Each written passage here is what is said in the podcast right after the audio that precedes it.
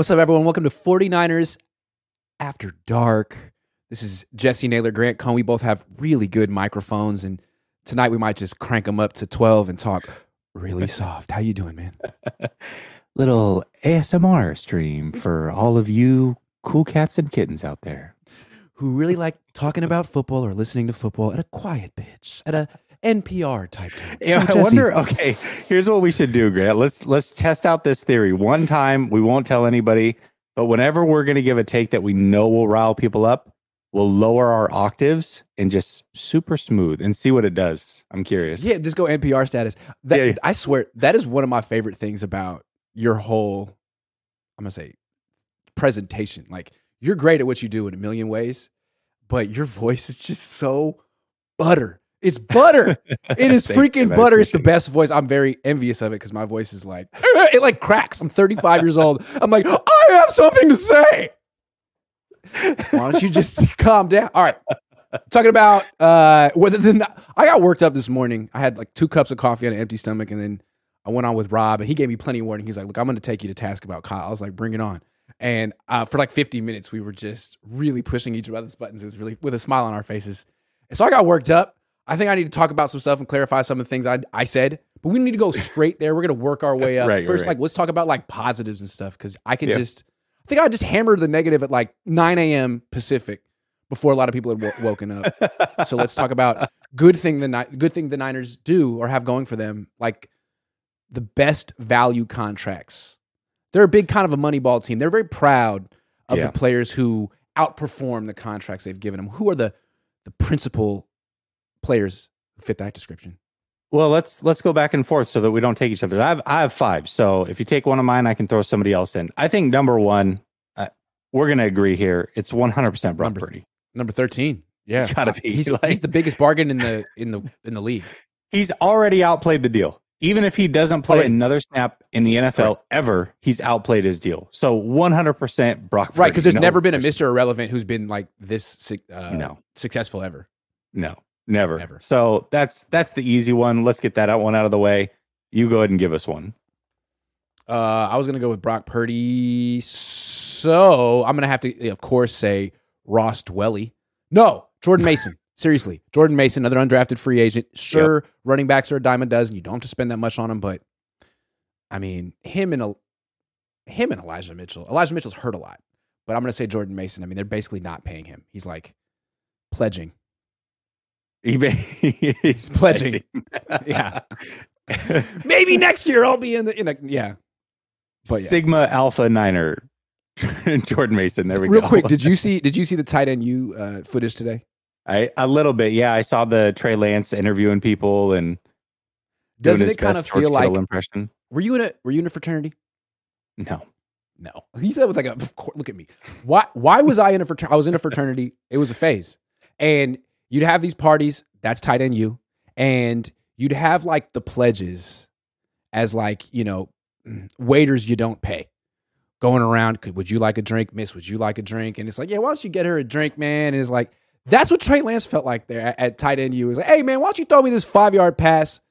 Why don't you go up to Rob Gronkowski and like kiss his butt? It's like, does he really? Did you really need NFL quarterbacks to be throwing you these passes? Couldn't you have gotten right. literally anyone in the world? I could have done that. Yeah, it, it was at least from what we saw. Of course, we don't see everything, but it, it definitely seems like a get together. But that's neither here nor there. It, but it, it was interesting because Trey Lance was well, he kind of played the George Kittle role, like what George Kittle would do if you know what I mean. He's going to go Joke up and around. interview everybody. Like, what about the quarterback day? That was Mhm. a total George like Kittle that. setup. Come on, And, and Kittle was like, well, uh, we talk about quarterbacks all the time, which was the most honest thing this dude has said on the record in years. We're going off topic here, but I want to talk about this. That's the whole point of Yep. the Niners culture on the team and tight end you. We Yep. don't like the fact that it's a quarterback driven league. So we're going to be the one team in the league that makes our quarterback a freaking pledge and makes everyone else more important. And we're going to win the unconventional way. Like, guys, I don't think that it's going to happen. One of these quarterbacks is going to have to be special for you to be special. But the Niners, George is in a lot of ways the voice of the team. And I think there's a big chip on his shoulder, the tight end, middle linebacker. Oh, everyone wants to talk about the quarterback. And I think that's why Trey's been put through the gauntlet, man. Oh, you just got anointed? Three first round picks? You think you're special? You think you're special? Not here. I'm special. I play tight end.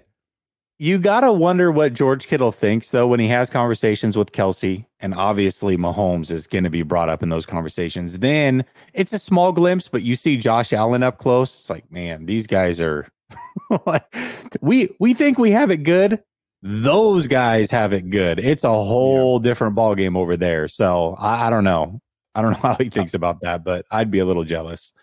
Yeah, I, I before we get back to our topic, I just been this tight end you thing has been making me laugh. So it's been going on like this is the third year. Third At year, first, yeah. it was like this is great. He's raising awareness for a marginalized group in society. This is wonderful. But now it's like, wait, wait, wait, wait, wait. Like, what? What is the point? It just feels like you're hijacking the news cycle at the end of June because you know nothing's going on. It's a great photo opportunity, but like, what are you actually doing other than schmoozing? You know what it sounds like? Have you ever heard the term hobnobbing? Yes. This hobnobbing. I, am gonna be in. Uh, I'm gonna be in uh, the Hamptons in a few weeks, and my yeah. friend that I grew up with in Oakland, like, runs the Hamptons. He's like, he's like a real estate dude out there.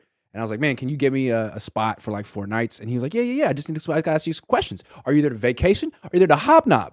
I was like, the fuck, the fuck is hobnob mean? Like, we, I'm from Oakland. We don't hobnob out here. He's like, okay, okay, okay. That's what I thought. So like hobnob me is like intentionally running into famous people. Yeah. I don't know how I got in that. Yeah, yeah. I don't know. I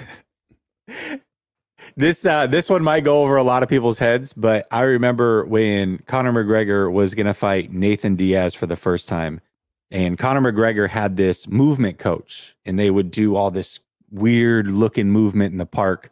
And Nate Diaz at the press conference is like, "Yeah, you're going to play more touch butt in the park." That's what this feels like. yep, pretty much. They're playing touch yeah, butt. pretty much, yeah. Yeah, just played a bunch of grab ass. It's just, yeah. That's a bunch of grab ass for three days, and they they you know meet each other, exchange numbers. It's great for the tight ends. It just feels like Kittle flexing. Like, yeah, I'll bring I'll bring my quarterbacks. They got to do what I say. I run this team. Like, yeah, I'll bring my guys. Like, I, dude, you could have brought you know the, the, high school quarterback in Nashville. He would have been stoked to do it, and he was there. Uh, but instead, you made Trey. Like Trey could have been working out with Jeff Christensen this week. Yeah, I would say that would you be more important for Trey that would Lance. be really yeah. great for Trey. Yeah. But no, he had. To, you see the clips? Like, great. Here you go, George. It's anyway. all right. George came up and gave anyway. him a good look. He patted him on the elbows and made it seem tough for Great. him. So that was good. Great. Uh-huh. I'll say okay. I'll say this about tight end you just real quick because I don't know what it, how good it is for the quarterbacks, but for the tight ends, he is setting up something good because he's getting a lot of names out there. It seems like young tight ends that are coming up through college really enjoy going through this. And yes, it's probably nothing more than a big fraternity, but he's getting these people noticed. So I will say it's doing some good. I don't know what the hell Trey Lance has to be there for, though. I see why I'm, he passed up on it last year. I'll just say that. Yeah. It's like a waste of time. I'm waiting for one tight end ever to say that he improved or he got paid or he got drafted because of tight end you. What one? I'm waiting for that day. Man, this changed my life. I was just cruising along. I was in I was in the right lane. You know, my life was going nowhere. My career was going nowhere. Then I went to tight end you. I heard George Kittle speak for 15 minutes about his release. I was like, oh my God. Now I make $15 million a year. Thank you, George Kittle. Like, it's like an Everest College commercial. Like, what are you doing? You doing nothing? You just sitting around doing nothing? Come to Tight End University. I'd say it's probably better for those young kids to get a glimpse with like Kelce or Gronkowski or Greg Olsen, maybe those types of guys. You know, you ain't doing shit. You're there. sitting home. You're doing shit. You're not you're eating grilled cheese sandwiches. Watch come down to Tight End University. All right, make something of yourself. Teach you how to block a little bit, run some routes. It's like Monsters University, but in real life, I love it. Yeah. Yeah. All right. So okay, back to the topic. Three best, uh, Anyways, best value yeah, contract. Yeah. yeah. Jordan Mason, Brock Purdy. Uh huh. Talanoa Hufanga. Ooh. Two years, nine hundred thirty k annual value. I think that's a pretty damn good contract for, for a guy that was an All Pro last year. Mm, yeah, I'd have to say that's a great call. I saw that. should have went with there. him over Jordan Mason. Uh, okay. All right. Okay. How about Aaron Banks for 1.9. Oh, you stole my next one. That's a nice that one. I mean, he's a solid starting left guard who could be even better this year. uh, and he's making nothing. Ah, a little bit more than nothing.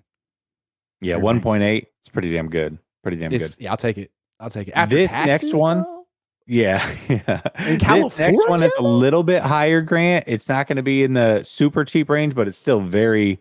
I think the value is there for this player, especially because it's a three-year deal at this annual value, five point three million annual value. Dre Greenlaw.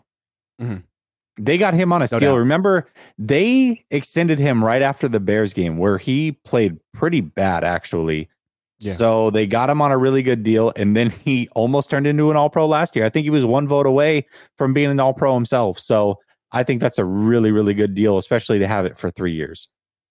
Love that. Uh, yes, good call. Hmm. Who else we got?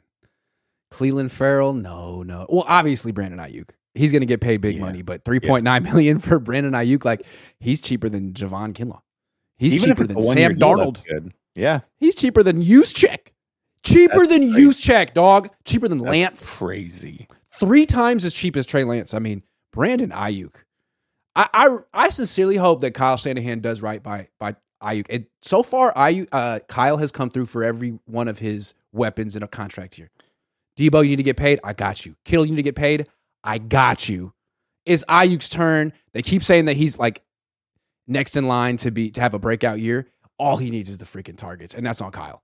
So please, Kyle, he earned He's it. not on these Cabo clicks, so I'm curious to see how it plays out. I'm sure they'll get him paid, but uh, I don't know. I, I can see Brandon being the, like, the kind of guy being like, "No, I don't want to go. no, I don't want to go." I'm. He's just kind of like antisocial in a way that I like. Yeah. I like. yeah, that. he is. I don't know. But Not a not a not a self promoter, not a politician. I love that. I love Brandon. I don't even think he likes me, but I like Brandon Aiyuk. How, I mean, how can you not like Brandon Aiyuk? I love that man. Yeah, Great He's, guy. he's incredible, and he he does have So a lot cool. of Jimmy Ward qualities, which I know you Yes. love Jimmy Ward. So that Yeah, makes a lot own of sense. Independent thinker.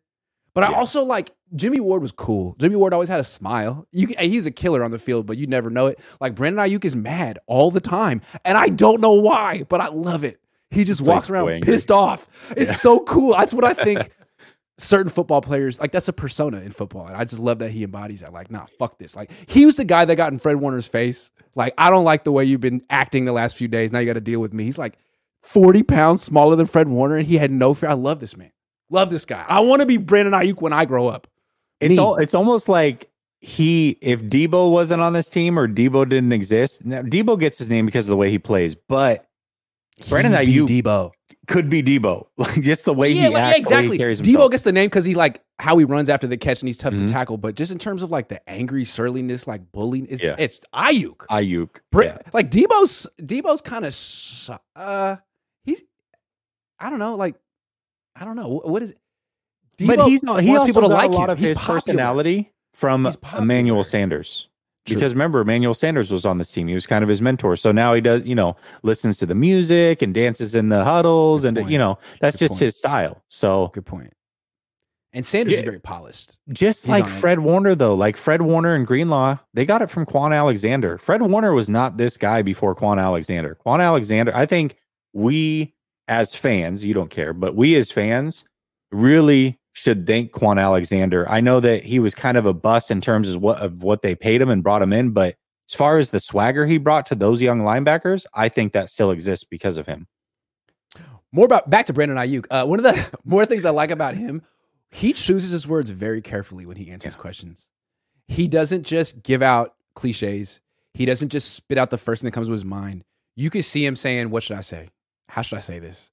I, you got to appreciate anyone who answers a question like that. Man, Brandon, if you're watching, I would love your autograph. I'm just kidding. It's probably because he knows if he spits it out the way he actually wants to say it, it might cause some trouble. So he's like, Which uh, is I why I probably love think this man. It's through. like, oh, you got your own perspective. Nice. I love. I it. think we might know. Not okay, not necessarily, but if they give him a captain's patch this year, then we know where He this is deserves it. He's going he to hasn't get missed a big time. practice, hasn't missed a game. How could Deserves you it. not give him? How could you not? I agree. How could you not? I would like to see I that. agree. All right. Uh, who else this year? Mm, I Christian couldn't think of any cap more. number is three point four. That's crazy. Who? I don't know what McCaffrey's cap number this year is three point four. Is that is that real? Yeah, I was looking at average annual Average uh, average value. yeah. Yeah, his fair. his average is ten point six, but for That's this year it was a not- low yeah. number. That's true. How about Mitch Wishnowsky? I mean, wow. Wow! Wow! Mitch wow. Wishnowsky. When he Taybor Pepper, no, that that that's got to be the worst contract on the team. No offense to Taybor, but they're giving him like he's making like four three times what Brock Purdy's making. I mean, Taybor Pepper. Taybor What is Pepper's he- what's making his cap number? one point uh, one point two plus one point freaking two. Good Wow. Taybor, man. Gee, get paid. Yeah. He's making Get more than. Ross Dwelley, Charlie Woerner, Spencer. He's making more than Spencer Burford. Making more than than Lenoir. More, I would say Burford's a good cap number. too. Burford's cap number is one million. Freaking Tabers is two one point two. You man, you gotta love that guy, man. That's crazy. They should do an MTV Cribs with Taylor Taybor Pepper. he's so actually a really good personality, man. I've I've had him on before, and he is he's funny. He's a really funny dude. I, I'll give him credit for that. Yeah. Yeah, he tried to get my credential pulled after the thing with Kinlaw, though. So, but I will, I'm not going to hold Oh, that did he? against him, though. Oh, okay. I don't remember. I'm not going to hold it against him. I mean, you know, hey, no one's perfect. Have we missed? Have we? We got Wishnowsky. We got. um I think that's it for me. Yeah. I think that's okay. Nee says tight end U also is a fundraiser. 2022, they raised 681,000 to support Boys and Girls Clubs of America. That is great. That is great, and that just further confirms that it's a fraternity party. I mean, that's what we did. We said Yeah. it was for a good cause, and it was. I think. LeBron James raised a lot when he had his decision. I'll say Yeah. that. I wasn't the social chair, but there was always some type of charity involved. I think. I think that's how we. I mean, fraternities are charitable organizations, right? It's Right, all right. for a good cause. Yeah, Jewish guy says, "I finally figured out how to super chat." Thank you. That was very generous. Jewish guy says, "BA and the new kicker, Moody." Yeah, New kicker. Yeah, well, we'll, we'll see. We'll see if he's a Well, good he's- value. got to kick in the regular the- season first. he's supposed to be the discount value of Robbie Gould, but we'll have to see how that goes. He he Mm. kicked a 63 yarder in practice though, Jesse. That's true. All right, mo- moving on. Some teams have a quarterback. Other teams have a quarterback room filled with multiple quarterbacks. What's better? I, I think my first inclination is to go, oh, this is obvious. Quarterback. Of course you want the quarterback. And Oh, I'm, I'm still, take curveball, curveball, but I curveball. He tipped his pitch. I think more than ever, quarterback room is starting to enter the conversation because you're seeing quarters. How many quarterback injuries were there last year? I mean, it was all over the league. Of course, the 49ers, they're going to get their fair share every year, but every quarterback, like Hurts missed games. Um, Dak, we know, has missed a year. Lamar went out. Allen, they just didn't have a good option. So they he played through a UCL injury we almost saw Patrick Mahomes miss time in the playoffs. So quarterbacks are are getting injured. Stafford, they're getting Mm. injured at, at an astronomical rate right now, and so qu- quarterback room is starting to make a push. Why? But it still comes down to that number one quarterback. That's Yeah. the most important thing. Now, sometimes you get lucky, like Green question. Bay did with Favre and Rodgers, or the 49ers did with Steve Young and and Joe Montana. But that is so few and far between. Give me the elite quarterback over a quarterback room where three guys are roughly the same. My question is, why are these quarterbacks getting hurt so much? And I'm sure there's a lot of reasons, a lot of reasons, but I think one of them is that these quarter these uh offensive genius coaches who are like 35, 40, 45, I think they kind of look at the game like Madden. Like they're expert Madden players and they're all in about the X's and O's and the play calling of it and they kind of look at their players as you know, replaceable and almost like not real. And so the whole emphasis of protecting them isn't there. Like the Niners in particular are like top 10 in, in injuries every year. And they just like, they just shrug it off like, "Mm, it's football. Like, it's what happens. It's how we play. We're very physical. Like, okay. Um, you know, so I, I- think it's maybe the, the fact that these types of coaches have kind of become the, the big hot thing right now. Like, these quarterbacks are becoming collateral damage. All I know is in Seattle, Pete Carroll, who's not the new, th- he's like almost 80 years old. But that dude, I mean, his starting quarterbacks have missed three games due to injury in the last hmm. like 11 years. And it's not like he has a great offensive line. Like he must be doing something right. I'm not saying it's it's always the coach's fault when a quarterback gets hurt, but if you can do what Pete's doing, there must be things you can do to protect your quarterback better that I think some coaches privately are like, you know what? I'm not willing to do those things, or I don't even know how. Yeah, there's got to be something to that because quarterbacks, the league is protecting quarterbacks more than ever. we see the craziest penalties come their way. We're like, what? Can you even touch the quarterback anymore? Can't even Yet breathe on him. Quarterbacks are getting injured more than ever. How how is that happening? Well, like, how can If you ask Tyler Kroft to block Haason Reddick, and then when the, your quarterback is hurt, be like, "Well, I I don't know what happened." Like, well, yeah, then it's going to keep happening. I mean, at some point, it's it's it's on you a little bit. It's it's not all bad luck. Oh darn! Haason Reddick beat Tyler Kroft. Darn! Why did anyone tell me that could happen? I thought that was a perfectly fine matchup, but no, you didn't tell me. Did you? You're fired. That reminds me, like, uh, it'd be like, it'd be like Shooter McGavin just firing his caddy because he missed a shot or something. It's like, Yeah, right, why didn't right. you tell me to use the eight iron? Shooter?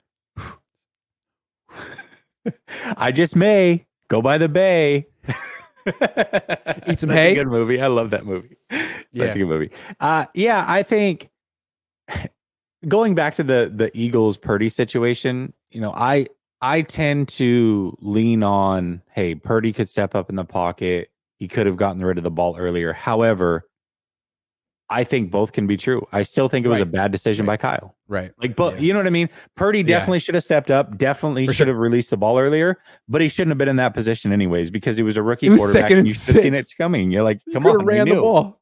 It was Yeah. second and six on the first drive.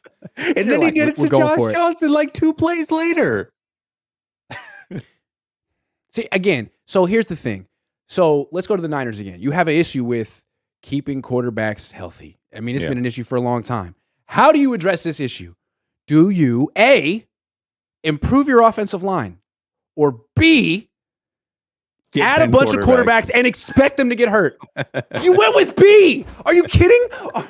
What? What? How do you do that? Seattle doesn't do that. You went with B? Are you kidding me? you literally let your offensive line get worse and went with B. And we're taking it seriously. Like, oh yeah, no, that's that could work out. I think let's see how that goes. That could really work out. It's a perfectly fine decision. I'm sorry, I think it's a little silly. It's yeah, little- quarterbacks get, just get- injured. Just get five of them. It'll it'll got figure four. itself out. We got four. We're good. We're good. All right, sweet. You could have gotten offensive lineman too. That's another thing. Try that next year. If this doesn't work, go the other way next year. They- And they will next year because Trent Williams will probably retire. And then it's like, okay, well, they lost their best offensive lineman, so now they got to replace them. That's when that's when we'll take care of it. That's how it's gonna work. know. I don't know. Okay, so yeah, it's great. It's great to have depth at every position, but um, if you can't keep your quarterback healthy, it's hard to take you seriously as like a a, a Super Bowl contender. If if that's something you can't Yeah. do like ever, and it's like, well, we know we're going to be on our backup at some point, but it's cool because we can win with our backup. Like, yeah, to a point, to a point, Yeah. and that was even true with Brock. Like, we all love Brock, but what you could always say a lot of times on this team, the backup's going to come in. There's going to be no tendencies on him. He's going to light it up. But you're like, okay, well, how long is this going to last? And for Brock, it was eight games, and then he got Yeah. hurt. And Yeah. you could say well, that was that was a fluke, or you could say he should have stepped up in the pocket. I don't know.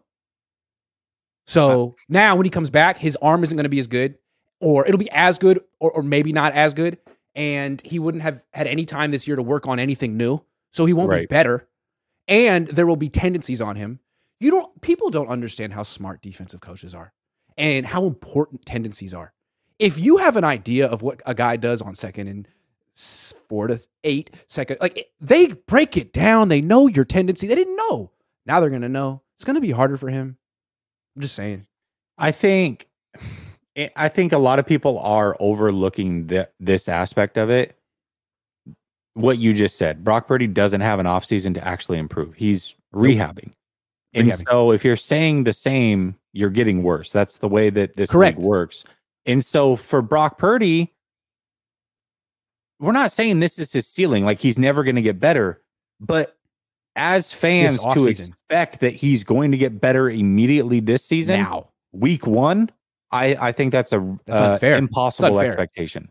exactly. And when Throughout he doesn't live up sure. to that, and when he doesn't live up to that impossible expectation, our fans going to be like, "Oh, Brock, he's done." Because that's how fickle the Niners are. He could come back, lose two games, not look as good as last year, get benched. Trey like, comes in, lights Sam it up, and, or, or Darnold. One of the two comes in, and it's like Brock, who? Sorry, man, you were last year. That's how they are, and I'm sure he They knows are, it. yeah. So That would be unfortunate. That, would, that I just can't get over the fact that the Seahawks. I was looking at them like they've had like they've had a their quarterback go to the Pro Bowl ten of the last eleven years, and they've only had like they always play all the games. There must be something Pete Carroll's doing right, and everyone looks at him as like, oh, he's so stodgy. He's a defensive coach. It's like, uh, okay, he's a head coach. He's a real head coach, and he's been making life easy on his quarterbacks since I was in high school. Like he made Matt Leinart look good. It's true. He, made him Matt look Barkley look good. Those guys were trash, absolute trash. Um, so it's something he's uh, uh, I- someone I want to look into what he's doing. No, you're you're no, you're absolutely right about that. He definitely makes guys look really good, and he does keep them healthy for whatever reason. Gets no credit for a it. luck thing or, or I said what, it but- on on Twitter. You're not on Twitter anymore, but I tweeted today. Hmm. I said Pete Carroll has developed two Pro Bowl quarterbacks, and he's not an offensive coach or even an offensive genius. And everyone's like, "Oh, oh he didn't develop them." Like, well, he he he put together the circumstances for those guys to flourish. You know, like what the fuck was Geno Smith doing before he got to Seattle? Okay, let let's let's go with that for a second. Let's say Yeah. he, he didn't develop them. Okay, he didn't develop them. But one thing he did do is he knew the right quarterback to play before everybody else. Because what did they do? They signed who did they sign from the Packers before they drafted Flynn. Russell Wilson? Flynn. Exactly. And they gave him a big con- contract. And who'd they start? Russell Wilson. Wilson. Russell Wilson, they right? the franchise guy. What do they do? They get rid of him before the league knew he was he was bad. Got a haul for him and was like, "Yeah, Geno's pretty good. You'll see, Mhm. Geno's Mhm. good." So he may not develop, but he has an eye for the quarterback position a lot more than Kyle does at this point. So But far. hold on, hold on. So like when I say like, hey, Kyle can't develop a quarterback, I get all kind of stuff like, well, it's not Kyle's responsibility. That's not his job. Mhm. They have to do it in the offseason. You gotta get a personal passing coach. So like he so like that he's he doesn't have that. He doesn't have to do it. But then I say, okay, well, this coach over here somehow put the pieces in place for these guys to flourish, and they're like, well, he didn't develop them. So okay, so Kyle doesn't have to develop quarterbacks, but this guy who did doesn't get credit for it. Andy Reid never gets credit for developing Mahomes. He traded up for Mahomes, then went to his college, incorporated a lot of the air raid offense into his scheme to make things easier for Patrick Mahomes. But he didn't develop him. He just stumbled upon him. It was blind, dumb luck, I guess, that he got Mahomes. No, he developed him, just like the Bills developed Josh Allen. They just let them play How many through being quarterbacks bad went to and their work with him. first? How many quarterbacks went to their first Pro Bowl under Kyle? RG three Schaub. So no one in tw- 10, 11 years. First Pro Bowl. Like Matt Ryan been to Pro Bowls before he played with Yeah, that's true. Kyle. Yeah. Like I, Russell Wilson never went to a Pro Bowl. I mean, it was. I mean, he got drafted by it, but but Geno Yeah. went to nothing, Oh, Geno turning was- someone from nothing to something. Yeah. I mean, you Yeah. won a Super Bowl with Russell Wilson. when He was twenty five. That's kind of impressive. Could Kyle do that? That is impressive. I don't know. We'll see. Yeah, Kyle Kyle does a lot really really well, but A lot. quarterback is not not that thing. It- not yet anyways. And that's the thing. Like Jordan Rodriguez, I I don't know how to pronounce her name. Um, Jordan Rod- Rodriguez. Rodriguez. I'm sorry. I'm not. I'm not purposely mispronouncing it, but she's very famous. She works for the Athletic, and she's doing an oral history with McVay and Kyle. Um, Yeah. all about you know the greatness of their system, or maybe not that. I mean, I think she, I think she's trying to do like the full picture, and I respect that. But when you're talking about an offensive coaching staff, an offensive tree, and how much they've accomplished and how great they are, you really need to acknowledge the quarterback position because it's that's a huge gap and it's the center of the Yeah. freaking puzzle. They don't have it. I'm I'm curious to see what LaFleur does with Jordan Love. I want to see what that looks Interested, right? Because that's been his little project for like what? Yeah. Two, three, three years, three years. That that'll kind of tell us because if if he was able to to develop him from beginning to end and and do it right, and then McVay was able to get Stafford and I don't Yeah. know. I'm just I'm just saying. It seems like everybody in the trees figured out the quarterback thing, but not necessarily Kyle. So we'll see. I'm gonna say like it, it seems like McVay understands like I don't need to be messing around with young quarterbacks. Like just get me Stafford. Like he was developed, and then when Stafford's gone, like I wouldn't be surprised if he went out and got Kirk Cousins or something. Kirk like Cousins might be there yeah. next year. Exactly. So I, I think McVay has enough self awareness to be like, I'm not wasting time. I'm not gonna go, I'm not gonna like hope and pray and then get to the Super Bowl and score three points because Jared Goff just isn't ready. Like I'm not gonna let that happen. Right. Good for him, Kyle. You need to have that epiphany too. Y- You beat the Rams to the punch on McCaffrey, but not Stafford. Like, come on, man, be a little more well, serious. the whole offense changed. The, uh, Yeah. they they turned into a three wide receiver offense. They they Uh-huh. ran three wide receiver sets more than anybody in the league the year Uh-huh. after being a run first team. They lost in the Super all. Bowl and scored three points because the Patriots figured out how to stop the jet sweep, Yeah. and the Rams were like, "Oh, well, that's our entire offense. We can't do anything else." now they don't even run the ball anymore. Yeah, yeah. Like motion doesn't even matter to them. Like Niners are so cute on offense. Like here we are, we're in this. Oh, oh, oh now we're in a different formation. we changed our formation. Oh, and now he's in motion, and now he's in motion. It's like you guys have all the best players. Like why are you doing this? We have all the best players. Why? It doesn't matter. You could go fast. You could just line up and play. And the Rams do that, or they did when they won the Super Bowl. When they won the Super Bowl when they were healthy that one time. But you, you know what? You know what the offense reminds me of, or when you, t- at least when you talk about the offense, what it reminds me of. It's like when I was young and I would play like horse or pig with my dad, and he was tall. So, and I, you know, I'm in fifth grade, so I'm not that tall yet. And he would do a stupid shot like, "Okay, I'm going to stand on the curb and like fall forward and drop the ball in the hoop." Your turn, and I'm like, I can't. I can't even like. I'm not even tall enough to get it around the rim.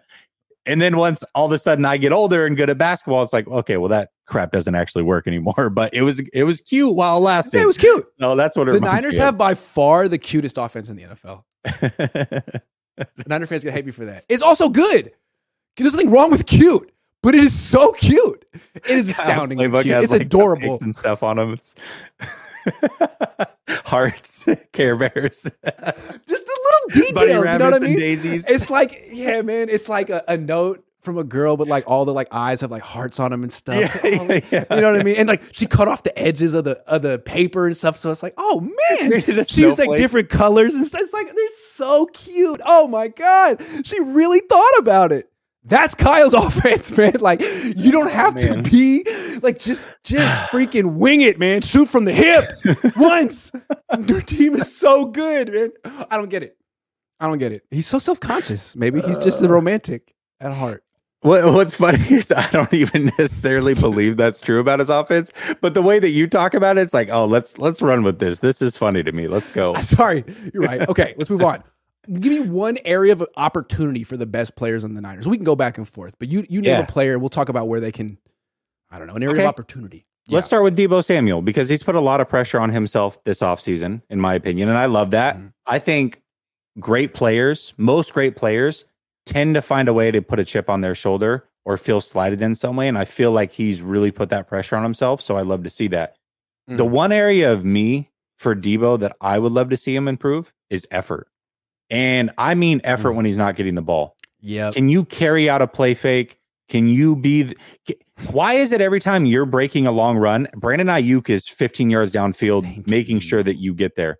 Why don't you do that for Brandon Aiyuk just one time? Can I see that?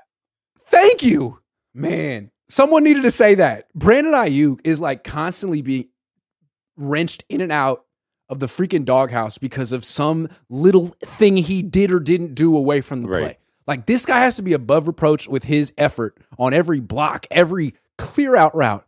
And yet, Deebo Samuel jogs through the game, literally jogs through the game unless he's getting the ball. Come on. I would like, Yeah. yeah, I'm with you on that.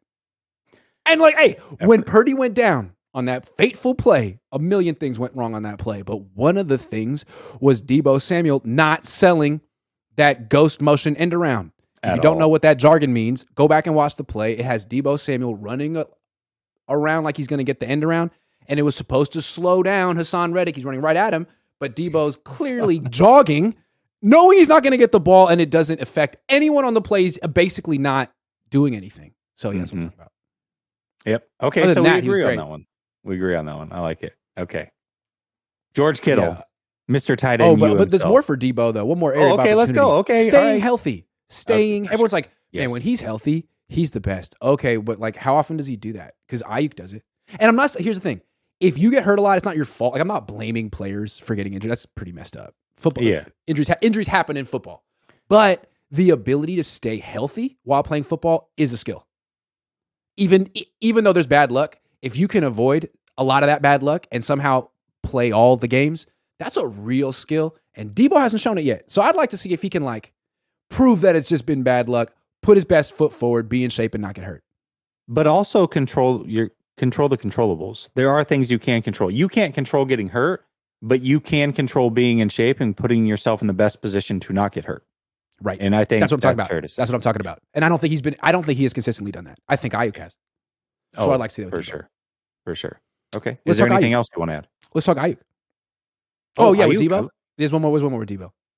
You got another Catch one? I don't have another one. Catch the damn ball, Deebo. Catch the damn ball. uh, that's a concentration thing. I, that's yeah. I- I don't know. Catch the damn ball. And then when we go to Aiyuk, I was going to say the same thing. Catch the damn catch ball. the ball. man. That's what I was going to say too. Yes, you got it. Catch the damn ball, man. This team in general needs to improve that. That's Yeah. that's a big big issue right now, and it's you see it more with Lance because obviously he throws the ball harder, and you know his his finger was messed up, and so you got a lot of Yeah. wobble, whatever. But even with Jimmy, who throws a very catchable ball, Brock Purdy, who throws a very catchable ball, they drop the ball way too much, way too much. In That is fact, so interesting that you bring that up because a lot of people tried to write off Trey Lance early in his career, like, oh, he can't. They're dropping his passes. They drop everyone's passes, all of them, yeah, except for Kittle. everybody's Except everybody's. Kittle.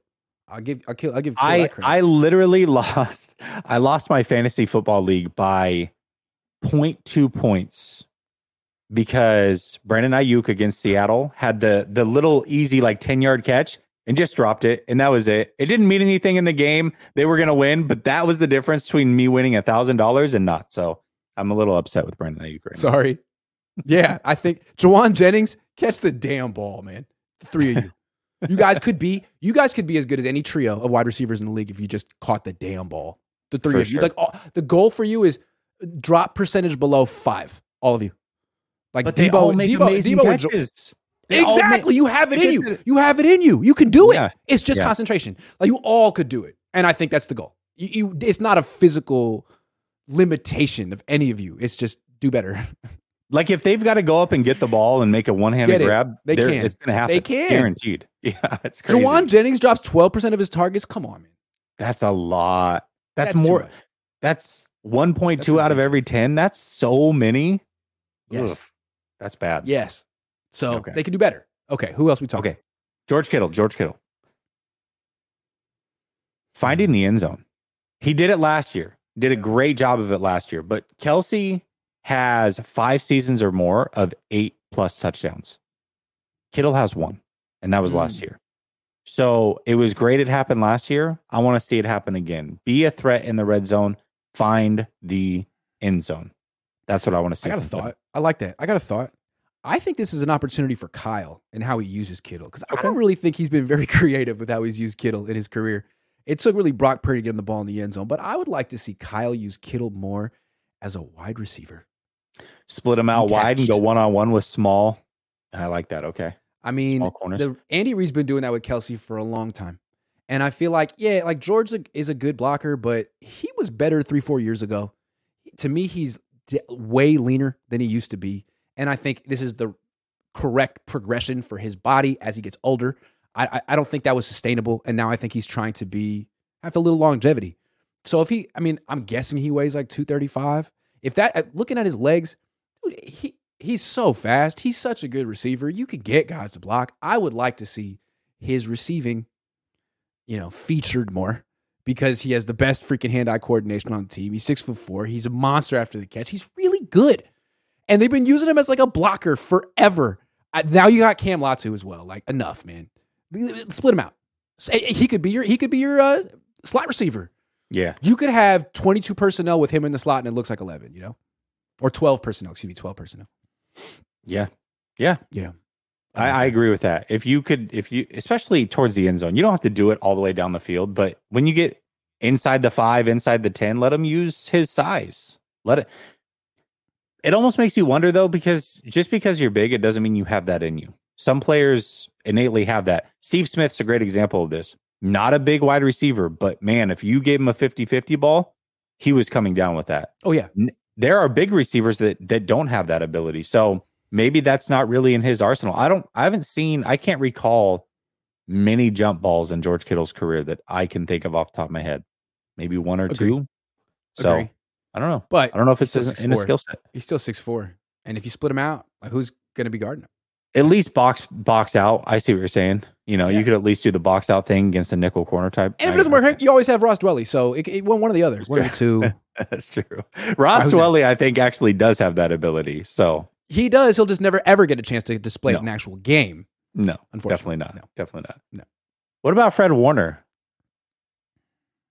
I've got one for Fred Warner. This one was tough for me because I, I- Fred Warner for me, I would say the big play. And what I mean by that, in his career, he's been very steady, but he has a total of 20 and a half sacks and forced Mm. turnovers combined.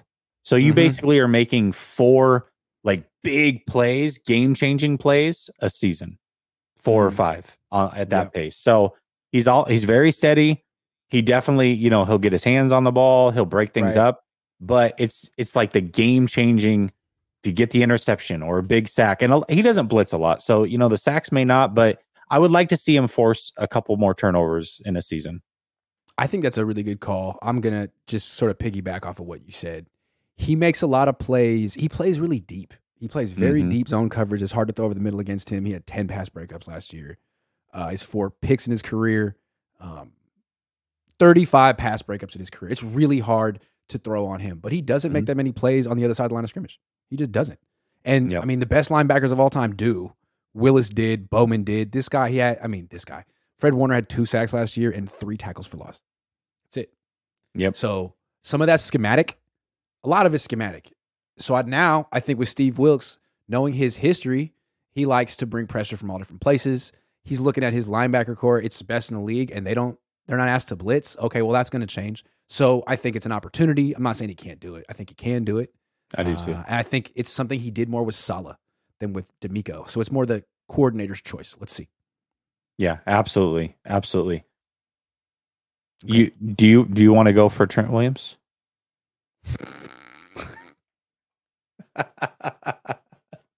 Oh, yeah. Where can we start?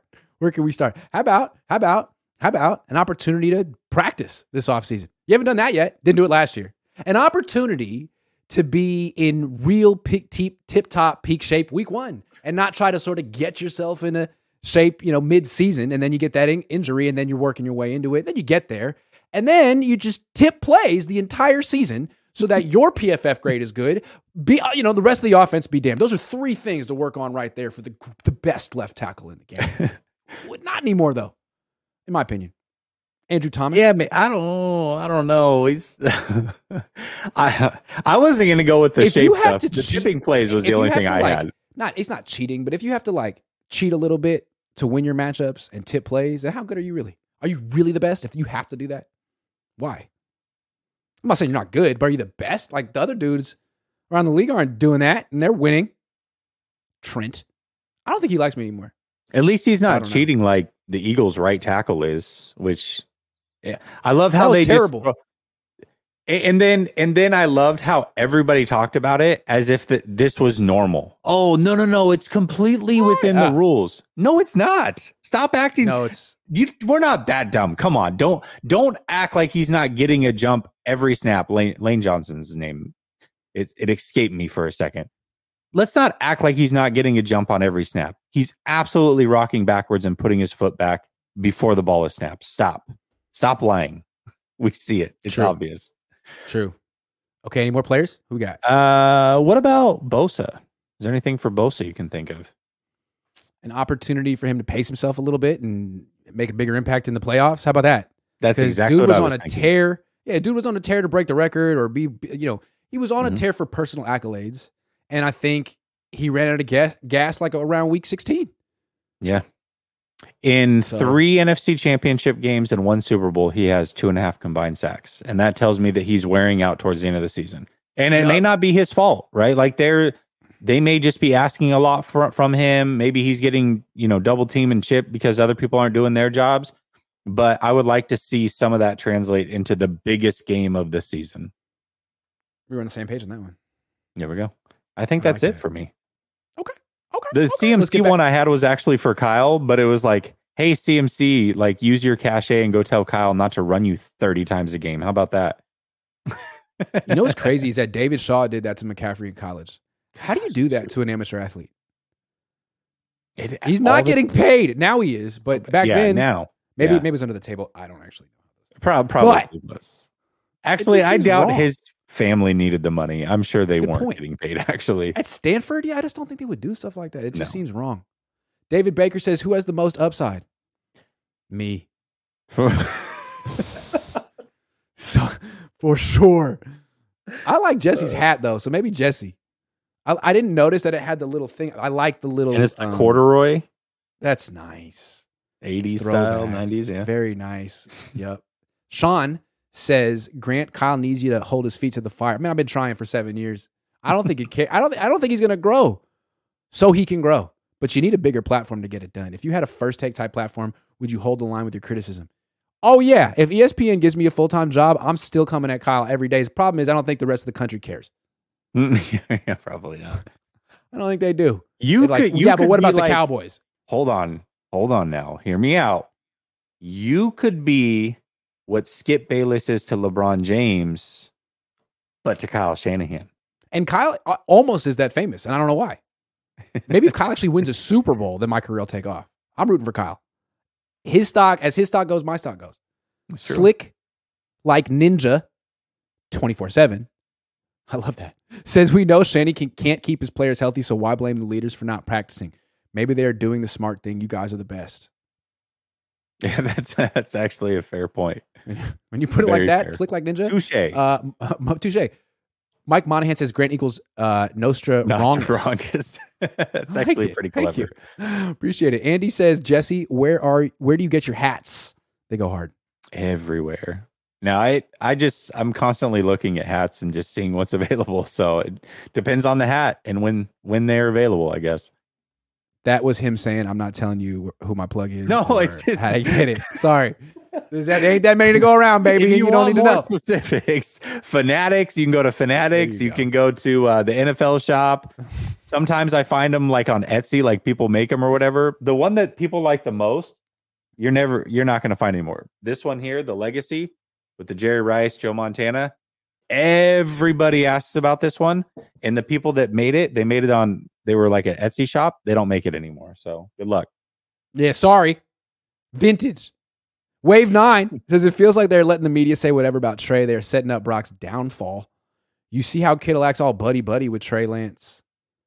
Man, I love how people read into this weird situation in so many different ways. I didn't see that, but I no, I Well, Schefter was on your boy's show, um, Pat McAfee, and and had some some words about the quarterback situation. And to me, it all seems speculative. So I I don't know. It's hard to know what's it when you've got an insider that comes on and gives opinions. It's really hard to decipher what's opinion and what what is actually being heard. So I don't know. The coach says Pat Mahomes admitted he didn't even know how to read defense his first couple years. Andy Yep. held his hand and nurtured him. Vic blossomed under Reid as well. Best he ever did was with him. Also, you got to look at McNabb. He always was successful under uh, Reid, and then as soon as he left Reid, was just awful. Mhm. Um, that's and then Alex Smith had his best years under Andy Reid by far. Um, that's another Andy one. Reid is what everybody thought Holmgren was because of Brett Favre.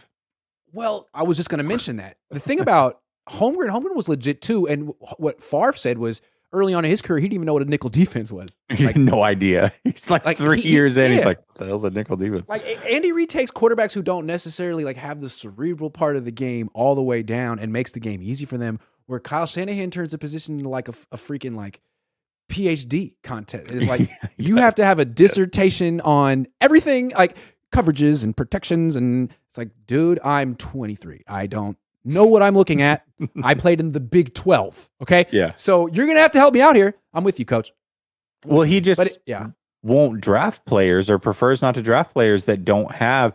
There was a reason why he didn't look at even look Justin Fields' way. It wasn't because Justin Fields wasn't good. It was because he didn't have the the verbose playbook and you know all those Right. other things down. He didn't play from under center, so Kyle's like, "Ah, I don't got time for any of this. Like, you got to have all the other stuff done. It's like, all right, the coach says can we stop assuming kyle uh, quote unquote missed on all these quarterbacks maybe some of them said no but we're professional enough to keep it private interesting that is interesting people talk about how they you know how Trey Lance grew on them, how they gave him tests and cognitive tests and personality tests. That's true. And I can see Trey Lance really knocking those out of the park. What about someone like Mac Jones? You know what I'm saying? Like, what about those tests for him? What about like a face to face interview? Like, no one talks about that. Maybe it's none of our uh, business, but what if there's like a, another side of the coin, like two sides of a relationship? Everyone's thinking what, what Kyle wants. What about what about he finding someone that actually meshes with him? And maybe that's hard. Yeah, I mean, I mean he's negative as tough. hell. It's tough because we don't know what happened with Tom Brady. Did Tom Brady actually really want to come here, or did he not want to come here? Because it sounds like he was a lock to go to the Raiders, Raiders? potentially, not the 49ers. And the. MFer he was talking about was Derek Carr. So I don't know. Interesting. Chris Telerico says, You doing a call in show this weekend? For you, I will. I paid too much today to live rent free in Rob's head for a few days, and I want to continue the conversation. Chris, you were on him today. Yeah, man. You you've been donating for a while, but today was like your your day. It was your coming Yeah. out party. It was your I mean, God love Rob, but Chris, you were the MVP. You, you carried that show. And I, you know, I just pretty much like you were you you you had Rob's feelings and emotions, Chris pouring gasoline on it, and me just kind of like throwing little matches. boom, boom, boom. But it was all Chris, man. Thank you very much, Chris. Appreciate it. And thank you, Rob, for being a good sport on your own show. Anoop says, Is there any chance Jed York will hire an experienced OC akin to Steve Wilks and strip Kyle of his play sheet approach? Yes equals Super Bowl, no equals Zero chance. Zero chance. Do you Negative okay, this is. Kyle Shanahan. This is Kyle Shanahan. When you tell him what to do. Okay, remember when he was the offensive coordinator in Cleveland? In that clip of Pettine saying, run the ball. And my, and and Kyle goes, Remember that? That look he gave? That look? Yeah. Yeah. Do I have to? Do I have to? and Pettine's like, all right, man, do whatever you want to do. And he calls pass and and it scores and and everyone's like, oh, Kyle's a freaking genius. Like that's how he acts when you tell him what to do. You can't tell him what to do. You have to just give him the whole team. But you know, Harbaugh was the same way, except he wouldn't give you that little look. He would like get in your face. So I don't know. Up to up to you. Was, was you on passive aggressive or aggressive aggressive? Harbaugh was aggressive aggressive. Kyle's passive aggressive. Yeah. Yeah. That look though is so true. He did do that. Do I have to? Matthew Sanders says Kittle was the guy who benefited the most from Brock's improvisation. If Brock gets put in a box by Kittle this year, Kittle will also regress. Bet. Bet. Yeah. No, that's true.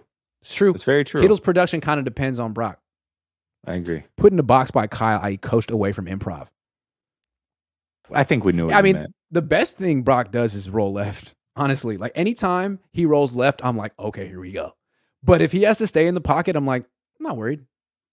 If I'm rooting against him, which I don't, but I'm just saying, like, if I were another team, I'm and there he's in the pocket, I'm like, yeah, we could probably handle this. Once he rolls left, I'm like, oh shit.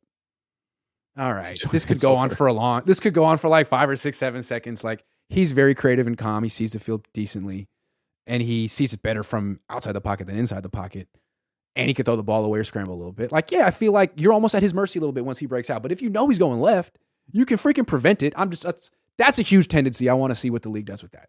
It's a huge the tendency. co- the comment though that Purdy said about oh I just need to kind of play within Kyle's offense more is a bit concerning for me because Very. Purdy don't turn Purdy into Jimmy. I got to be Kirk Cousins. Oh, I got to be Jimmy. Please. don't yeah. do that, please, please don't do that to him. Kalika please. Carroll says, Jessie, where's the fresh cut? Grant, you the goat. Oh, it's uh, you know, I got it. It's Getting a- fade it's a- right here. it's a- Good to go. Wave nine says Hargrave should help Bosa not get tired out. True. Agree. Theoretically. But so should have Armstead and Buckner and Right. Dee Ford and I don't know. It's true. It's a good point. Although that was that was his rookie year. He didn't necessarily know how to play through a whole season, and he had to go all the way to the Super Bowl. So maybe things are different now. I, I they think also he don't have a ton of quality depth how to be ready to on go. D line. Sorry. Yeah, they don't, But they, don't. They really don't. Jay Figs Ramon says top two plays of 2023 Niners are running McCaffrey and Lance up the middle. Yeah, pretty much. Good times. Can't wait for that. How many guys is Kyle Shanahan going to get hurt running between the tackles this year? Don't know. Mason Wright says, Jessie, I know you're from Oregon. Do you have any interest in covering the Blazers? I used to write for uh, a local publication out there when I lived in Portland about the Blazers, but no, not now. Jessie, are we completely overlooking the Rams? I think we might be for this reason. As constructed, no. But Grant, if I told you that two out of the three players between Hopkins, Cook, and Ngakoue ended up with the Rams, would you be surprised at all? No. And would that change your outlook on them if they got two of those three players? Like, would you? The Rams are Honestly, that. the way that I feel team. about them, as long as Kupp and Stafford are healthy, I feel like they can fill in the rest.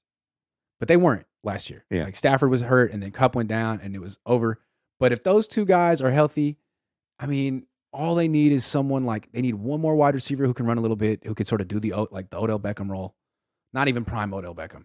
Allen Robinson was a joke. But that was a I weird. think they could find someone like Skowronek isn't it? Although I do like the Skowronek at fullback thing for them. That was interesting. Who's their other wide receiver though? He's decent. Uh, Van Jefferson. Jefferson. Yeah, He was He's in and out decent. last year too. He's decent. Yeah. Yeah. But But Yeah, the, the I mean- Rams, the 49ers own the Rams, right? And I understand that. And I think as constructed, Yes the Rams no. are like a seven, eight win team. But man, you see guys like Hopkins, Cook, and Ngakoue out there. I'm like, they're going to find a way to get two or three of these guys. And if they do, like if they get two out of the three, man, all of a sudden they're right in the mix out of nowhere. And that's like the Rams' MO. Oh, we don't have any picks to trade. We'll just go sign cheap guys that are really good. How about that? I, I can't imagine that they're done right now. Like a team that is two years off a Super Bowl. Do you think McVay and Donald stuck around to not be decent this year? I, I just maybe I'm wrong. I it just feels like it's trending in that direction. you know what I like about the Rams? They have a Super Bowl winning quarterback who's going to be around for the whole offseason. Mm. Niners don't have that. No. The Niners are one of a few teams in the league that have a, has a quarterback who's going to start week one, probably, who's going to have next to no offseason. How many other teams are doing that this year other than the Niners? They're like, you know what? Screw the offseason. You're starting as soon as you're ready. How many other teams are doing that? Any? Maybe, maybe Arizona? Maybe? No? No, Not even Arizona. Kyler's not going to start. He's not going to start Uh-uh. week one. So it's like just the Mm. Niners. And it's like, obviously, there's a reason other teams don't do it because it's a bad idea.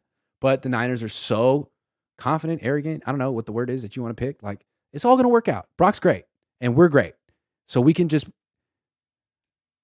break all the rules, the unwritten rules. Anyway, I think there's a. I think you are, the Niners are overlooking the Rams to an extent, um, because if the Niners are playing Sam Darnold, they're going to lose the Rams.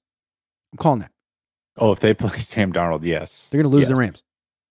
And I, I, we don't really know what Brock's going to do this year. They keep talking like, "Oh, it's cool." The Rams started to look halfway decent towards the tail end of last year when a lot of guys weren't playing, and that Baker Mayfield at quarterback, and we know how not good Baker Mayfield is. So, again, I'm not scared of the Rams, especially as constructed, but I just, I don't know. This whole thing seems kind of weird. I, I just, I can't imagine them sitting back and doing nothing and just playing this season out with this roster. I, I just, something about this Yeah. seems like, eh, couple of these guys have the Rams written all over them. Okay, so I said some things this morning with Rob about the Niners and the Seahawks, and you'd like to me to clarify my takes, and I'm willing to. Yeah. Well, I want to. Yeah. I wanted to ask you about Shanahan in particular. Mm-hmm. So, okay, do you think Shanahan is a top fifteen coach in the NFL, head coach? yeah, I would say so. Do you think he's top ten? I mean, I would have to say so. Like he's put together a good team. He has a good coaching staff. He has good defense. He has good players. He's made it far. He's had a lot of success the last four years. But I have a tough time ranking him top five or putting him over guys who have won Super Bowl. I could rank him ahead of Mike McCarthy. Okay. You know what I'm saying? Like, Yeah. you won a Super Bowl, but like, you suck. Sorry, uh, you're not good. So you probably have him in like that eight to ten range potentially. I think that's fair. Yeah. And when people put him up higher than that, it's like, okay, like based on what? You know, not not something he's accomplished, something you think he's going to accomplish, a projection. And that's what I think with with Kyle. I feel like he's the kind of people who love love Kyle are the kind of people that maybe have a little chip on their shoulder and they like to show you how much they know about football by showing you how much Kyle knows about football. And when they can explain Kyle's genius, what they're really doing is explaining their own genius because they understand it. When the rest of the world is like, man, this guy's a little inconsistent. I don't really think everything he does adds up. They're like, no, no, no, you just don't get it. Like, oh, but you do. Okay, thanks a lot. Because you call him on the phone and talk to him at night. So I just so understand when people say he's like the second best co- uh, head coach in the league. Here's my thing with the Niners. I feel like I picked the Seahawks to win the division. I think the Seahawks are better than them. But at the same time, I think the Niners sh- uh, should be expected to win the Super Bowl. Like, and here's Who do you think has a better roster? Co- coaches aside, scheme aside, all that. Just player for player, who has a better roster? Let me explain. I can't answer it like that, but I'm going to answer your question. I feel like the 49ers roster is flawed. Okay. Like if you add up all the talent, maybe on a scale it has more than but their roster is flawed. And here's what I mean. Um they really do a good job with a lot of quarterbacks when they're kept in a clean pocket. Like Jimmy, Brock, Trey, if they can just keep the the pocket clean, the Niners are great. Like those quarterbacks light it up. But they don't really care about doing that. They, they care more about their outside zone run game than keeping their quarterbacks upright and they just chalk it up to bad luck. But like pass protection is not something that is really important to them. And if it were, they would have addressed right tackle. The fact that they didn't address right tackle at all this year is such it's the the perfect microcosm of their flawed roster. They think it's a perfect roster. They think they have the best roster in the league. They think they have a top three, two, one coach in the league. And so what I say is, okay, if if you're right, that your roster has no flaws, the way you build it is right, and your coach is that good, why have you not won a Super Bowl? What, what, what, what's taking you so long? Like bad luck? You're going to tell me bad luck? Like, no, it doesn't make any sense. You should win it right now. But what I say is you have major flaws and you're going to always be in the mix, but you know, you can't keep your quarterback healthy. You don't value pass protection. Your team is always among the 10 most injured teams in the league. You overuse your starting running back every year and get him hurt. Uh, and you don't really manage the game that well either. If you had just thrown the flag on that fourth down in Philly, the whole game could have unfolded differently. So those are my issues with the 49ers. Then I look at Seattle and like, yeah, they're an up and coming team and they're really young, but I know Pete Carroll can put together a Super Bowl winning team because he's done it. He's done it. I don't know that Kyle can do that. And I'm looking at his formula and I think it has problems. It does seem like Seattle, for the most part, under Pete Carroll, has either overperformed, like Russell Wilson's rookie year, second year, whatever, and then Geno Smith last year, or they've lived up to expectation. Mm. Like when they had the Legion of Boom and they looked like the best team in the league, they ended up being the best team in the league. They lived up fully to expectation. Mhm. And then the next year it looked like they could do it again. And they were this close Mhm. and they lost to to the Patriots. Now, now the the play call there you could put you could definitely doubt. put on Carroll, right? Like No that- doubt. that's a flaw. For sure. Yep. Definitely Yep. should have called something different. I think we all Uh-huh. agree there. But they do tend to live up to expectation. And so it is interesting because I think a lot of people that that just go to bat crazy for Kyle and act like he's perfect certainly will also then say that the 49ers are the best team in the league and have the Mm-hmm. best roster. And then but when they don't win again, it's not Kyle's fault. It's some That's what so I'm saying. If they How can you say the best roster is then good? Whose fault is it? How- yeah, if he, if the roster is good and he's as good, then what's the problem, man? And like, I Yeah. feel like when you put it to people like that, that really like Kyle, their their brain explodes. They're like, well, that's not a fair question. Yeah. Well, then they start looking at situation by situation. Yeah, Well, I mean, eh, Well, Brock Purdy got this guy? hurt, and uh, Jimmy. Ji- I mean, Jimmy wasn't any good, and then uh, you know he wasn't the the head coach in Atlanta, and it's all it's always this and this and this and this. and right. Parsing and parsing and excuses and excuses. Like, Yeah. okay. yeah. So I I understand it. I just I think also, and you and I have had these conversations. That's why I wanted to get clarification because we both also agree that Kyle does a lot of really good things. I personally Oh, had yeah. Kyle, I think seventh is is a head coach, which I think was pretty fair. That sounds pretty Sounds like you've got him close to that, fair. eight to ten, maybe. And I don't think that's unfair until you do win a Super Bowl. I don't, you know, Yeah. I think that's right And I where, think the where thing is, should be. If he were to win a Super Bowl, his ranking would skyrocket, Oh, and that sky- just shows how would- much Super Bowls matter. They do matter. Yes, yes. They really do. he would he would blow past the if you're iffy between him and Harbaugh, if you're iffy between him and Tomlin. it would validate the last four years. Like he Yeah. did. He he really was on the doorstep. He really was about to do it. It just he had some bad luck and he needed some things to break his way, but he figured it out. Like it would validate his whole career. Huge. Yep. One. One. Yeah. So let's see That's you do all it, it man. takes. This year. Just one. It just takes one. Honestly, if he won the Super Bowl this year, it would be him, Andy Reid, I mean, you could even people be saying like, "Yeah, what has Bill Belichick done recently?" Huh? No, that's true. I mean, Honestly, right now he might be yeah. ahead of Bill Belichick if he has a ring. In this very moment, But that- until that's a fair then, he say, yeah. ain't. Until Yeah. then, he's nowhere near Bill Belichick. But that all could change in a year. That's Until then, matter. you aren't. yeah, in your face, Kyle. But I'm the champ, number one, forever, no matter what. All right, let's see what else people have to say, and then we'll get out of here. We'll get up out of here. Um, yup. Rod Simmons, give a bold prediction this year, Niners passing game.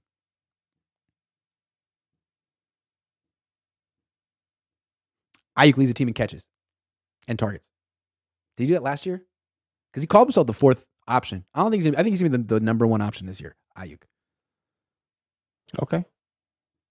Uh I think and it's not going to all come from one quarterback. I don't think any quarterback I'll give you two. No quarterback throws for over four four thousand yards, but three receivers slash tight ends go over a thousand. I like that. I like that. I like that. Damian Jasso says, Grant, is this a run back of 2019 or is this a new team with something to prove? See, to me, 2019 was a new team with something to prove. No one Yeah. expected that team to be great. Uh, and when they were like 8 and 0, and people were on ESPN and NFL Network were like, pretenders, pretenders, pretenders. Like, yeah. Ever since then, everyone's been all in on the Niners bandwagon. People don't want to make that mistake again. I, I th- kind of think the Niners would benefit from the media turning on them, being like, you know what, frauds. That brings out the best in them for whatever reason. But For sure. people have been patting them on the back for like three years. I I will say the moment they got CMC and got rid of Jimmy, it's it's not the run it back squad anymore. It's not it's not exactly that. It's That's- different. That's a better point. That's a better point. Jay says trade Kyle. Belichick hasn't been the same since Brady left. Need a franchise quarterback, and Kyle is clueless in that department. Draft Caleb Williams. Now that's a good point. Who cares about the virtues of a coach who can't find, develop, or protect a quarterback? Don't tell me what he does well. That's all you need to know. Yeah, well, I mean, would we have the same thoughts about Belichick if Brady hadn't been there? Had would we have the same thoughts about Walsh if he hadn't gotten Montana? And and obviously they deserve credit for that. But it's hard to do. It's very hard to do. And those guys proved out that they could do it at least once. It is actually Walsh did it multiple times, but Multiple times. at least once. And that's what makes your career. You you're eventually, I mean, you're tied to a quarterback usually at some point. And Kyle hasn't had a quarterback to be tied to because he doesn't find the quarterback. That is and that's what, issue. and that's what you that's what he falls back on. His supporters fall back on. Like, okay, well, it's hard to find a quarterback. Yeah, uh huh. That's why it's really important to find someone who can do it. okay, I'll say really this. important. I believe in Kyle so much that I believe there's actually a strong possibility that in that scenario, if you, for that season you had switched him and LaFleur and put Kyle on Green Bay in 2019, they might have been better than the 49ers. That's how good I think Kyle is. But Kyle needs the quarterback. And until he has that, he's not it's not going to be enough to win a Super Bowl in my opinion. I'd like to see Kyle and Aaron Rodgers try to coexist. I think that would be funny as hell. But to, to, to, LaFleur to me came across as submissive. Like, hey man, whatever you want to do, you want to give me, you want to make me look stupid, you want to look at me and I'll just stand here like an idiot. And you want to Yeah. change the play, like I'll just stand here like an idiot. Like I'm just happy to have you on my team. Like Kyle's not that kind of guy. Like I'd love to see Aaron Rodgers change the play on Kyle. I would love to see that. Matthew Sanders says, "Thank you guys. Uh, think you guys are vastly overrating how happy Seattle fans are with Carroll. He was on the outs and mortgaged the team when Geno saved it. He was teetering. Yeah, the way I looked at it was half the fan base was on Russell Wilson's side, half the fan base was on Pete Carroll's side. Pete Carroll ended up being right, and now I think that fan base is all back in lockstep. What do you think? I mean, he put everything on the line. What what more do you want from him? If if his back was against the wall, he didn't just sit back and let things happen to him like, well, my back's already against the wall. I can't send out Russell Wilson. No, he's like, I'm doubling down. If my back's against the wall, I'm gonna make something happen. And he did, and he was right. And so now he's fine. So I don't know. I mean, that's that to me is is a sign of a really good head coach. Official BNA Music 88 says, You found Jessie. I thought he went looking for the Titanic. Oh man. Dude, Ugh. I really been avoiding that story. It gives me anxiety. Just. It, about I know. I can't. Ugh. Doesn't it feel I didn't like, even like know the whole about it until my wife about brought it? it up. Oh God, just the worst. It's And that awful. Awful. Wave nine says Seattle weakness is D line, ours is O line. Oh, that's Yeah, but interesting. they Yeah, added some players to their D line this year. They got Dre'Mont Jones. He's a really good player. I mean, Fangio developed him. They are better, but I don't think it's a strength still. Like the 49ers offensive line might be a little bit better than last right. year, but it's still Yeah, not necessarily a you're right. strength, right? Yeah, they build front back to front. You're right. Timothy Glander says, "What would it take to truly humble Kyle for growth?" That ship has sailed. That ship has sailed. Dude, this dude is like 43, 44 years old. He probably has a $100 million. It's over. It's over, man. He's got all the national media, all the local media saying he's the genius, best coach. Oh, he's like, Grant doesn't think I'm that great. You know what? I'm going to prove Grant wrong. He doesn't care. He's been, he's got a never ending course of people telling him that he's the greatest right now, including his boss, which is the most important thing. So, That's the hard part though. When you when you get somebody with those personality types that maybe you don't vibe with, that's what makes them great. And that's also can be their downfall. And it's just like what how do you capitalize on it being their strengths and go out and win the whole thing? That's what you've got to figure out. That's the hard part. Papa Phil says we've done nothing to improve our offensive line. Shake my head. How, how will we win in the playoffs? Trey Area stand up. It's just crazy. Like you look at Purdy's numbers from a clean pocket, they're off the charts. And it's Oh, not because he's great, but like, I mean, the design's good, the players are good. Like, if you could just block it up, the offense would be great. But it's not an emphasis. Brother Bob says, been a fan since Walsh Montana Eddie D days, uh, when it was the last when it was Super Bowl or bust. Being competitive but losing is still losing. If Kyle wins a Super Bowl, then he's elite. Um, agree. That's I put out a, a question, a poll today on Twitter: Who's a better head coach, Marv Levy or George Seifert? And I feel like that kind of yeah, that's what I said. But my cousin said Marv Levy, and a lot of uh, Jack Hammer said Marv Levy, and I feel like it kind of reveals where you stand on the debate. Like, what's more important, being in the mix, being in four consecutive Super Bowls and not winning any of them, or actually winning some? Yeah. I- I- no. I want guys who I- I want the finish the, rings. job. I don't want to hear the excuse. Vincent Campo says, Jessie, you are depressing me two days in a row. Ellen." well, let's end right there. Thank you very much, Vincent. Jessie has a show right now. yesterday. Right now. Is it on your channel or, or Larry's? No, it's on Larry's. So if right. you want to be really depressed, go for the three spot and come over to Larry Krueger's channel. I'm going to be there next. All right. Uh, thanks for watching, everyone. I'll be back tomorrow with the Coach. Peace.